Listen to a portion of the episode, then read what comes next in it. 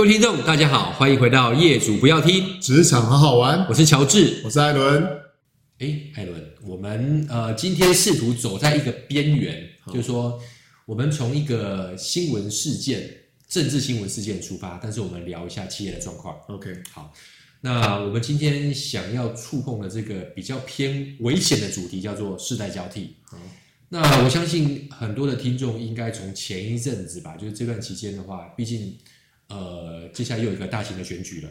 那开始在新闻上可以看到是说，哎，这个呃，无论各个政党啊，都会开始浮现是哪一些人准备要投入这一次的大选当中。那呃，我觉得跟企业很像，比如说今天我要我要 promote 一个主管，哇，都会有潜在的接班人，这些哪些有接班态势啊，哪些会浮出水面一样。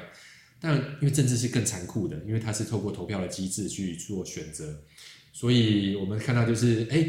啊，某某的这个什么立委，这个这这个职缺，呃，对吧？叫职缺嘛，或者这个名额，那接下来选举的，哦，这个党内可能呃老中青就会有很多很多的这样子有意愿投入的，然后就会开始衍生出说，啊，是不是要以这个现任为主啦？亦或是说应该要有更优秀的这个新生代来接班？好，那。呃，我跟艾伦，因为我们比较多都是在企业界，所以我们难免就会回到这个企业的角度来看是，是哇，企业里面这个问题也是常常发生的。我会把它定义成就是人才库的培养、跟历练、跟训练接班的问题。是，呃，你你光看这一次的，不管蓝蓝的、绿的，或者是呃，不管是呃总统的选举或立委的这样的呃。征招都遇到问题点是，你单一席次都没有问题，因为其实大家很聚焦，你有这个能力的人就是少众。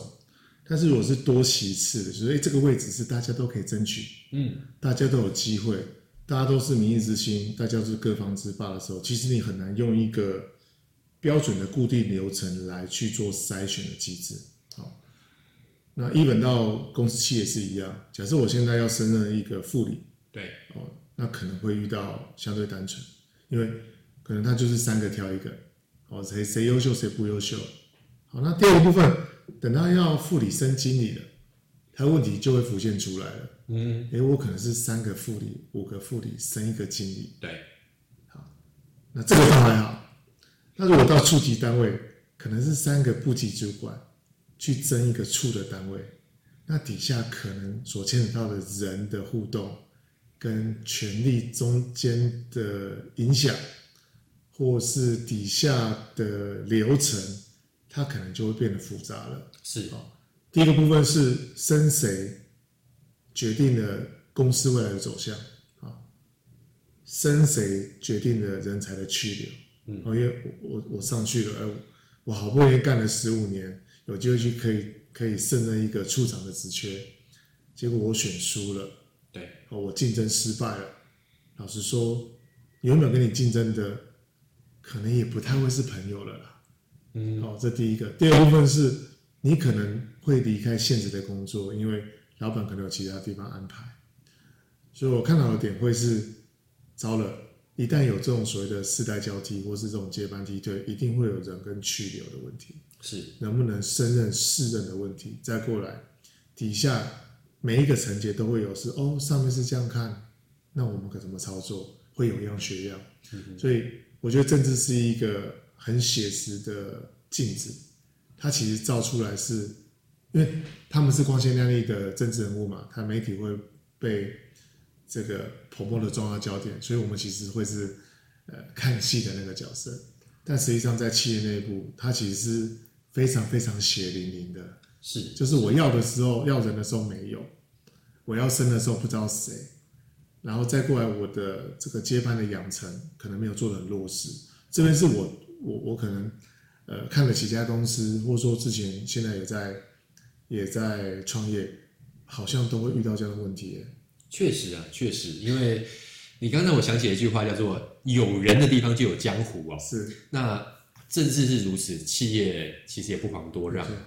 那我呼应一下刚刚艾伦所提到的，在企业当中的话，因为毕竟将本求利，本来在人才的编制或人力的编制上面的话，不可能无限的扩张。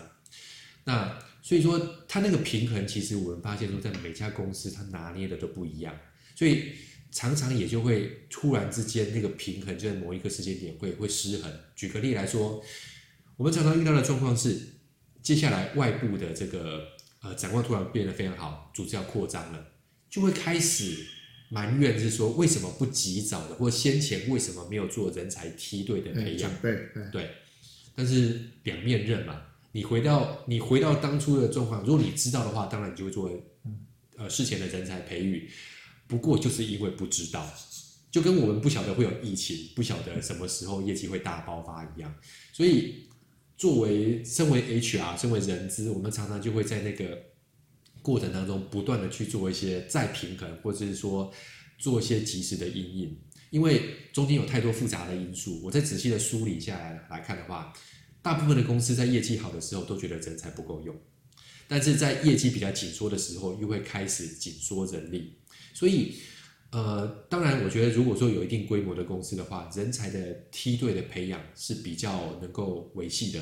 但在很多的中小企业的话，其实人资常常会遇到一个困境是，与其我慢慢培养的人才，这个人才会不会流失，或者说能能不能能不能真正等到他成长时间，不确定。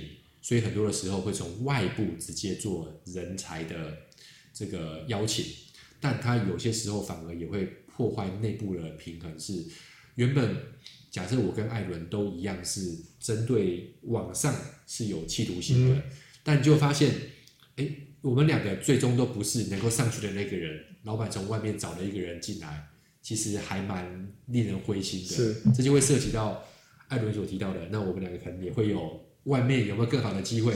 人才的松动，那个流失就会更严重。对，那个流失可能就是很快速的，而且短暂时间之内的。同时间呢，我们也开始有看到有点像是世代交替的问题，是大家的工作的这个年限都往后延了。那最近常最近一直在比较抗争比较激烈是法国嘛？是，他们从六十二岁慢慢慢慢要挪到六十五岁，哇，那抗争是相当激烈的。但异地而处。假设您现在已经是公司的储备的人才了，你往上看可能是有机会的，但突然之间你发现你的老板可能还会再做二十年，哇，艾伦，你觉得这个你扛得住吗？我觉得跟企业公司的文化是第一个有关系，第二部分是公司整体的竞争力。是，比方说现在公司的竞争力是走在对的地方，比如说现在啊最行的是车用，嗯，比如说只要跟车子相关的、电动车相关的。好像都是话题性。对，第二个跟军规相关、跟国防相关的，哎，好像也是一个比较大的力气一点。嗯哼。好，第三个可能是，呃，像 ChatGPT 出来之后，开始有人思考说，哎，那，呃，我们上次呃问了这个机器人一个问题，说，你帮我设计一份教案。对。哇，很完整。他短短的三十秒设计出来完整，哇，那有些老师就担心说，啊，那我不是就没有工作机会了吗？嗯哼。那有些专业的讲师有说，啊啊，他不是在抢我工作。所以其实这一直不断是是吊诡的地方，是我到底要不要做？嗯，到底我应不应该争取？我到底应不应该培养？嗯嗯，我觉得这是这是身为主事者来说是两难啊。对，我又希望他好，我又怕他太好。嗯嗯，我又不希望他好呢，这个呃，他可以他他不能他不能留太久哈。对，那我希望他太我希望他很好呢。他走了之后，他看到更不一样的舞台之后，我加速他离开的这个时辰，所以我觉得这是还蛮有趣的是，是就该如同乔治讲，那是两面刃。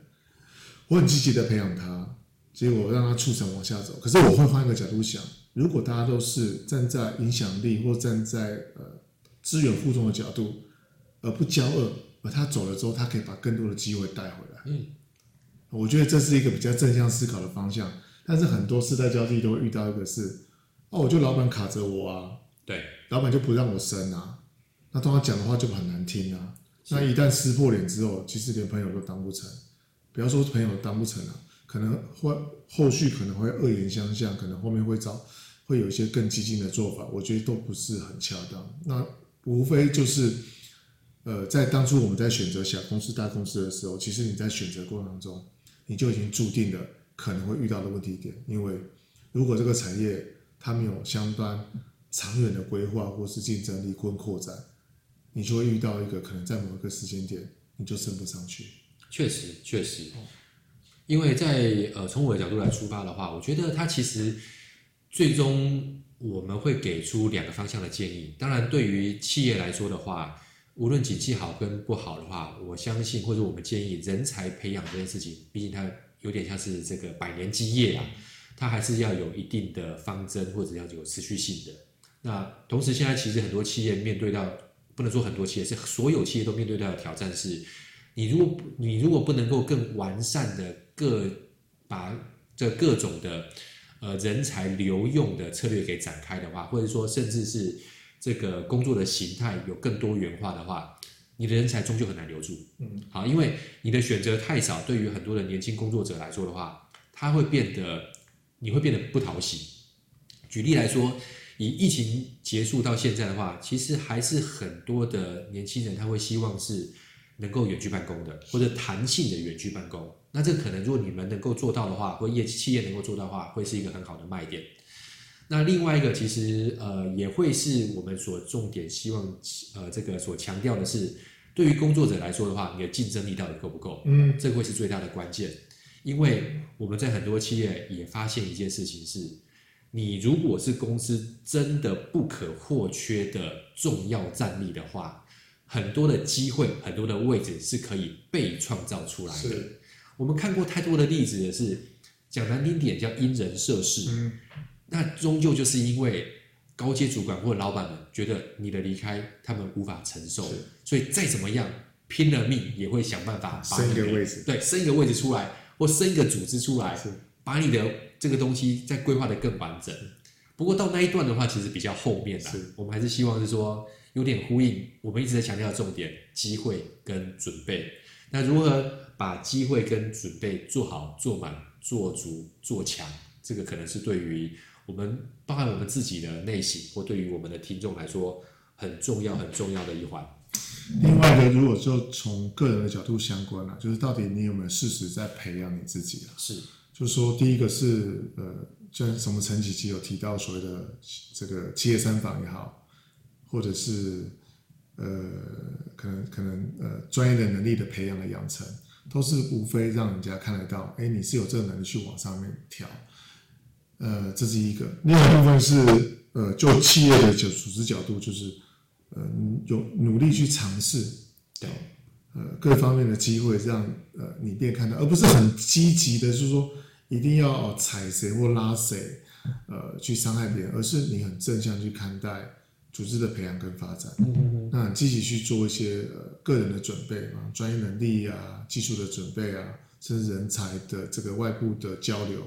都是一种方式，因为，呃，老实说，就是一个萝卜一个坑啊。对，嗯、呃，你你的机会是被看到，是被创造出来的，还是你是等待停留，等待别人施舍的？我认为这是天平的两端，它没有绝对，但是前提上，你首先你要先被端到天平上面，嗯嗯，去论斤称量，我们才会去谈下一个所谓的世代交替的问题。是。那简单做个收尾，其实对我们来说的话，世代交替可能是一个很沉重的议题，但是某种程度来说，它可能也是一个机会。是对于企业来说的话，它就得要思考更多元的用工方式，或者说把目前组织当中的这些关键角色要做更妥善的安排，不然可能就会有流失的风险。那对于所有的个人的工作者来说的话，也会是一个契机跟挑战，原因在于说，可能过往当中你所看到的直线。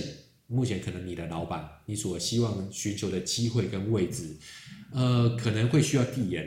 那你能不能等？这是一个问题。亦或是你能不能做好更充足的准备，让企业愿意把这个弹性放在你这边？那让这个世代交替变得更正向积极，这是我们想要取得的一个更更好的一个说正面发展的一个机会，让这个议题变得更正向，那，更积极向上一点点。